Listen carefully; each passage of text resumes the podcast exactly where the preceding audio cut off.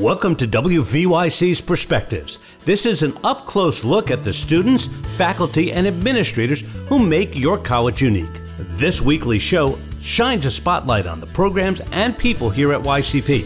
This week's host is Jeffrey Schiffman. Welcome to WVYC's Perspectives, and today we are going to talk with the president and CEO of the York County Economic Alliance, Kevin Schreiber, who is also a graduate of York College. Uh, 2002. 2002, way Yeah. back. way back. Um, and a public rel- relations major. That's correct. And, and actually sometimes appeared on the radio station, which we're, we're thrilled with. First of all, thank you for coming. I Thanks for having me here. I- I know you're- greatly appreciate it. I know you're a busy guy, so um, let's get to it. Let, let's talk a little bit. Uh, first of all, um, you've had a, uh, a pretty impressive career in you know the years since you've graduated. Uh, you've been involved. You were state representative for uh, York County, and now you are the CEO of the York County Economic Alliance. Talk to me a little bit about um, that journey and what your college helped you with. Sure, absolutely. And I would, all cliche and cheesiness aside, absolutely attribute much of that to York College. Uh, I grew up outside the Philadelphia area, and I was debating between Drexel and York College. And as I was joking with you earlier, I still to this day don't know really what tipped the scale to York. My wife, who is a York native and York College alum as well, would, would suggest that it was fate. Uh, and perhaps it was, but I can say unequivocally, I I highly, highly doubt I would have had the career that I've had thus far, having gone to Drexel versus York College. Um, York introduced me immediately. The college introduced me into the York community through internships and things of that nature. Graduated in 02, decided to stick around, worked on state rep campaigns, got involved in our city, worked for our city for a decade. Uh, had the opportunity to run for the House of Representatives at 32 years old, was successful and served a couple terms there, and then now um, would probably still be there, but for this opportunity at the Economic Alliance that had come available, and and um, uh, was approached about that, and began there in uh, late 2016 after finishing up a term. So unquestionably, York College uh, played a considerable role and is the common thread that's woven throughout my life. And we like to hear that, of course. Um, and, and that was an unpaid. Uh, and was- my wife and I live right around the corner from you the college do. now. You do. You live very close. I see your wife walking the dog sometimes. All right. Uh, let's talk about the Economic Alliance. What's the alliance? What's the focus of the alliance? Obviously, it's York County. Sure. But but what are you what are you trying to do with that organization? we're the one organization in York that wakes up every day focused on the future of York County and making it a better place that all of our York College alums will want to as as you walk across the stage as a graduate of York College we want you to stay in York. And so our job is to drive our economic growth and widespread shared prosperity throughout York County. We are an economic engine for our community. So we're focused on business growth, we're focused on redevelopment, we're focused on uh, the growth and strength of our city as as one of the primary economic engines in the community and more significantly of late as it's become much more of a considerable um, factor for every business across the country certainly here in york is uh, helping to develop that pipeline of future talent who are the future employees that are working for these companies as these companies continue to grow and evolve And and one of the things I think that a lot of people may have noticed of late in the last maybe five years or so is development in downtown. Downtown Absolutely. seems to really be starting to make that step Mm-hmm. up. Uh, there's you know places to go for dinner. There's uh, entertainment, all that sort of stuff. How how involved is the uh, the economic uh, council Uh, significantly. Uh, we have Downtown Inc. under our umbrella, which is our Main Street organization. This is a shameless plug, but any student listening that ever wants to get a very, very cool internship, um, come and check us out. We have them all year long, and then always a bigger class in the summer with uh, a lot of fun stuff. Last summer, we gave a dozen interns a little bit of uh, parameters, a little bit of guardrails, and a, a little bit of a budget to work with. They created a small business grant program called Yoko Bloom that they gave out three $2,500 grants to small businesses. So we're very involved. We're uh, our team is actually is actually boots on the ground doing the Yorktown Hotel redevelopment project. That's a forty-ish million dollar project um, that will be a Hilton, uh, hopefully in the fourth quarter next year, in time for all of these alums to have uh, uh, all of our current students to graduate and get married and and then have their wedding at the Yorktown.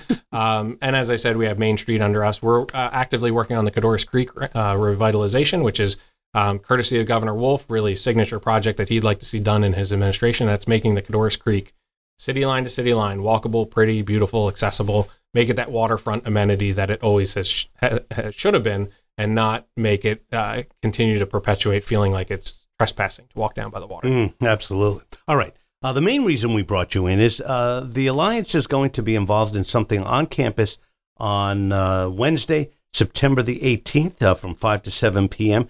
a pretty unique sort of thing. You're calling it the Democracy Challenge. Explain to me what it is. Sure. Um, this is a brand new event, first time event that we're having here uh, at the Waldner Performing Arts Center on September 18th in the evening. Um, and it's free for students to attend. So we invite any students with you do have to RSVP and sure we'll plug the Eventbrite information or go to democracychallenge.com. But premise of the of the event, Democracy Challenge, uh, obviously has multiple meanings. A lot of people feel um, somewhat disengaged from our democracy, feel disengaged from our government, feel like it's not working. And that's absolutely the worst thing that could happen is if people disengage because of that. So we want to engage people in the process. Uh, and also, uh, it used to be, and, and even um, when I graduated in 2002 uh, with a PR major, got right into politics. I mean, it used to be that compromise was a pre- prerequisite for a, a career in politics. Now it's really largely viewed as a weakness. So we want to, you know, give the audience a peek behind the curtain of how um, negotiations occur and how we can get a deal done, and that the democratic process can work. But I'll tell you the very simple story of how this uh, idea came about, and it's it's somewhat sober. Uh, is after the Parkland shooting, uh, we saw what happened, um, which tends to happen in America. Half of our country puts something up on Facebook, and another half puts the other thing up on Facebook, and they go back and forth and yell at each yeah. other, and then nothing really changes. And I had uh, made a post, uh, and and the same thing happened, and so I'm partially guilty of it as well. Uh, and you know, the comments were uh, on both sen- both ends of the spectrum, and I started to debate a friend of mine who believed a certain way. Um, that was uh, an opposite of how I believed. And we started to go back and forth and horse trade. And and uh, granted, you know, this is suspension of disbelief. Like we could actually control something. Right. But I said, look, if I gave you this, would you take that? And he said, yeah, I would take that deal. And I said, this is how the system is supposed to work. You're supposed to have that healthy discourse. It's okay to disagree so long as you do it civilly and understand that the other side is bringing something to the table as well. And that the, the goal is we do well as a country when the pendulum can swing in the middle and not on either end. So, so I came into the office and said, boy, there's something here. Let's talk about this as an idea. So, all that said, the very lengthy, verbose introduction of it, Democracy Challenge, we wanted to bring two um, public figures, not in office or running for office, um, so no, so so no um, real, no current politician. Right, yeah. Yes. So um, and and that might be a good start. It, it, and it could change in the future, but we said at least for the start, we want to bring two public figures though, that have been in politics um, of different ideological viewpoints to a stage to debate one issue. And there's also the reason that we'd really like to get substantive debate, one issue. But the caveat, the kicker, the hook is there's a 60 minute clock ticking above their heads and at the end of 60 minutes, the commitment that they've both made is that they will reach a compromise solution. So, with this first event, Democracy Challenge, next week, September 18th, uh, we have brought former governors uh, Ed Rendell, who's a Democrat, and former Governor Mark Schweiker, who's a Republican, and they will grace the Waldner Performing Arts stage to debate immigration reform. And the goal is, after 60 minutes, that they will reach a compromise solution.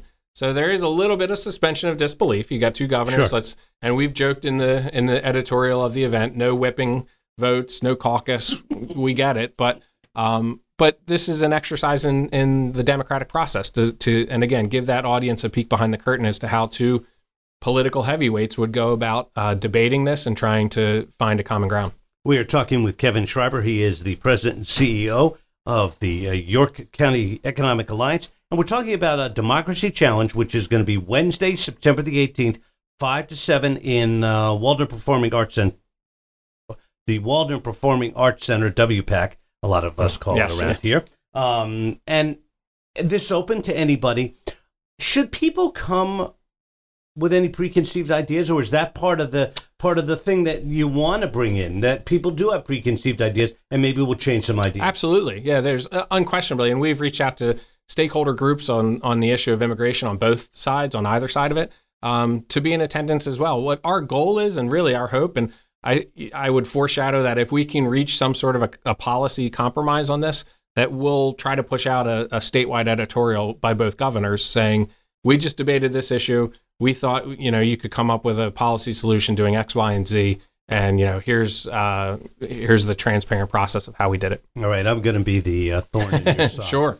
How realistic is it that anyone anyone will actually follow up on Sure. what we've discussed? Not not here because you know that that may have some impact, Mm-hmm. but Harrisburg, Washington.